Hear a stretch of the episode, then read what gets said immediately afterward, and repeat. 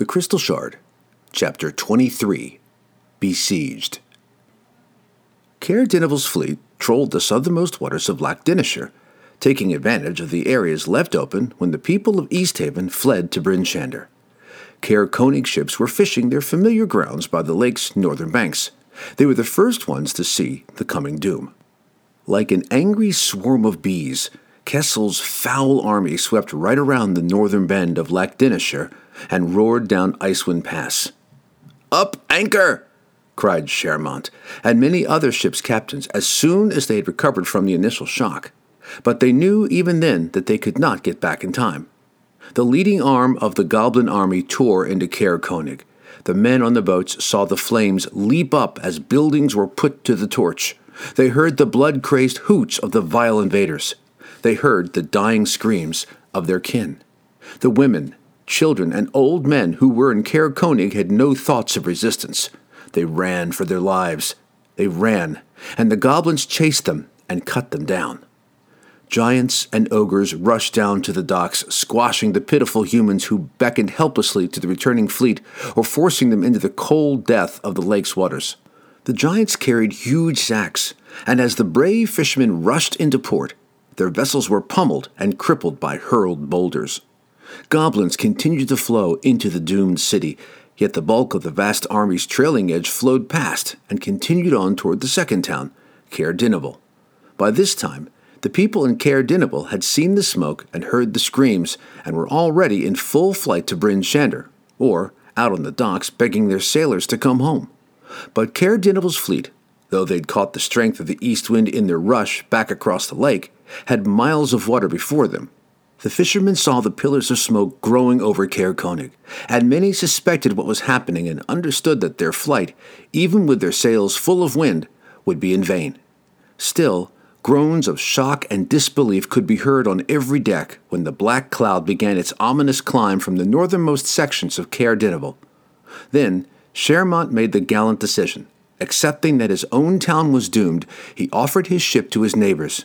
We cannot get in, he cried to a captain of a nearby ship. Pass the word away south.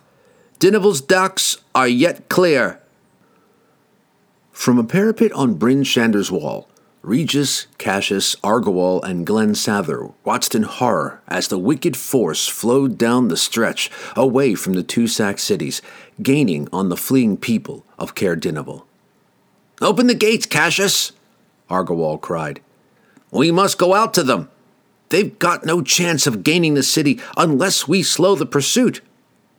Nay, replied Cassius somberly, painfully aware of his greater responsibilities. Every man is needed to defend the city. To go out onto the open plain against such overwhelming numbers would be futile. The towns of Lac are doomed. They're helpless, Argowal shot back. Who are we if we cannot defend our kinfolk? What right do we have to stand watching from behind this wall while our people are slaughtered? Cassius shook his head, resolute in his decision to protect Bryn Shander. But then, other refugees came running down the second pass, Bremen's Run, fleeing the open town of Termalaine in their hysteria when they saw the cities across the way put to the torch. More than a thousand refugees were now within sight of Bryn Shander. Judging their speed and the distance remaining, Cassius estimated they would converge on the wide field just below the principal city's northern gates, where the goblins would catch them. Go, he told Argowal. Bryn Shander couldn't spare the men but the field would soon run red with the blood of women and children. Argowal led his valiant men down the northeastern road in search of a defensible position where they could dig in. They chose a small ridge, actually more like a crest where the road dipped slightly. Entrenched and ready to fight and die, they waited as the last of the refugees ran past, terrified, screaming because they believed they had no chance of reaching the safety of the city before the goblins descended upon them smelling human blood. The fastest runners of the invading army were right behind the trailing people, mostly mothers clutching their babies. Intent on their easy victims, the lead monsters never even noticed Argowal's force until the waiting warriors were upon them. By then, it was too late. The brave men of Termalaine caught the goblins in a crossfire of bows and then followed Argowal into a fierce sword rush. They fought fearlessly, as men who had accepted what fate had dealt them. Dozens of monsters lay dead in their tracks, and more fell with each passing minute as the enraged warriors pressed into their ranks. But the line seemed endless. As one goblin fell, two replaced it. The men of Termalaine were soon engulfed in a sea of goblins. Argowal gained a high point and looked back toward the city.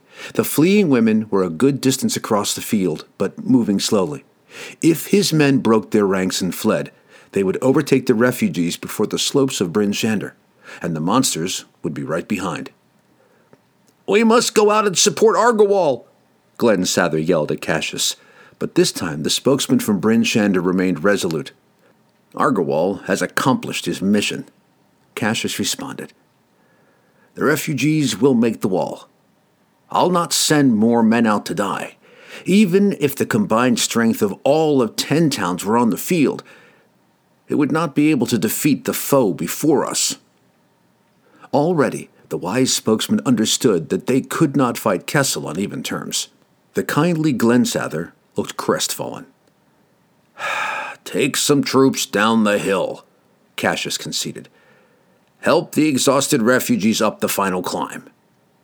Argowal's men were hard pressed now. The spokesman from Termalaine looked back again and was appeased. The women and children were safe. He scanned up to the high wall, aware that Regis, Cassius, and the others could see him, a solitary figure on the small rise, though he could not pick them out among the throng of spectators that lined Bryn Shander's parapets. More goblins poured into the fray, now joined by ogres and verbeeg. Argowal saluted his friends in the city. His contented smile was sincere as he spun around and charged back down the grade to join his victorious troops in their finest moment. Then, Regis and Cassius watched the black tide roll over every one of the brave men of Termalaine. Below them, the heavy gates slammed shut. The last of the refugees were in. While Argowal's men had won a victory of honor, the only force that actually battled Kessell's army that day and survived were the dwarves. The clan from Mithril Hall had spent days in industrious preparations for this invasion, yet it nearly passed them by altogether, held by the wizard's compelling will in discipline unheard of among goblins, especially varied and rival tribes. Kessell's army had definite and direct plans for what they had to accomplish in the initial surge. As of this point, the dwarves were not included. But Bruenor's boys had other plans. They weren't about to bury themselves in their mines without getting to lop off at least a few goblin heads, or without crushing the kneecaps of a giant or two. Several of the bearded folk climbed to the southern tip of their valley.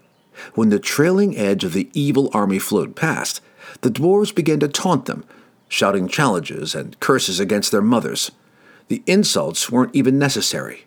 Orcs and goblins despised dwarves more than anything else alive, and Kessell's straightforward plan flew from their minds at the mere sight of Bruenor and his kin. Ever hungry for dwarven blood, a substantial force broke away from the main army. The dwarves let them close in, goading them with taunts until the monsters were nearly upon them. Then, Bruenor and his kin slipped back over the rocky ledge and down the steep drop. Come and play, stupid dogs, Bruenor chuckled wickedly as he disappeared from sight.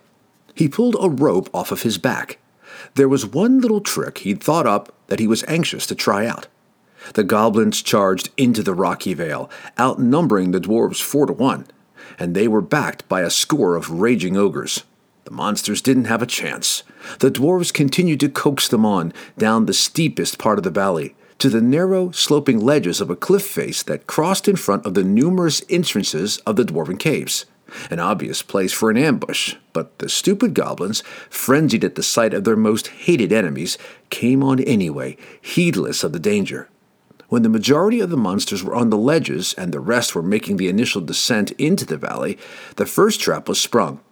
Canterbury, heavily armed but positioned in the back of the inner tunnels, pulled a lever, dropping a post on the Vale's upper crest. Tons of rocks and gravel tumbled down upon the tail of the monster's line, and those who managed to keep their precarious balance and escape the brunt of the avalanche found the trails behind them buried and closed to any escape. Crossbows twanged from concealed nooks, and a group of dwarves rushed out to meet the lead goblins. Bruenor wasn't with them. He had hidden himself further back on the trail and watched as the goblins, intent on the challenge up ahead, passed him by. He could have struck then, but he was after larger prey, waiting for ogres to come into range. The rope had already been carefully measured and tied off. He slipped one of its looped ends around his waist and the other securely over a rock, then pulled two throwing axes from his belt. It was a risky ploy, perhaps the most dangerous the dwarf had ever tried, but the sheer thrill of it became obvious in the form of a wide grin across Bruenor's face when he heard the lumbering ogres approaching. He could hardly contain his laughter when two of them crossed before him on the narrow trail. Leaping from his concealment, Bruenor charged at the surprised ogres and threw the axes at their heads. The ogres twisted and managed to deflect the half hearted throws, but the hurled weapons were merely a diversion. Bruenor's body was the true weapon in this attack. Surprised and dodging from the axes, the two ogres were put off balance. The plan was falling into place perfectly.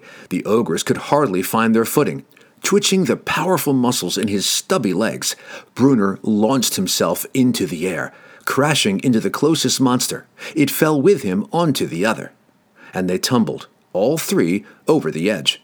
One of the ogres managed to lock its huge hand onto the dwarf's face, but Bruenor promptly bit it, and the monster recoiled. For a moment, they were a falling jumble of flailing legs and arms, but then Bruenor's rope reached its length and sorted them out. Have a nice landing, boys, Bruenor called as he broke free of the fall. Give the rocks a great big kiss for me.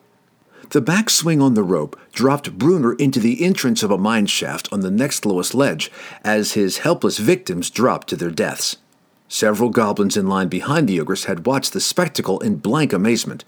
Now they recognized the opportunity of using the hanging cord as a shortcut out of the caves, and one by one they climbed onto the rope and started down. But Bruenor had anticipated this as well.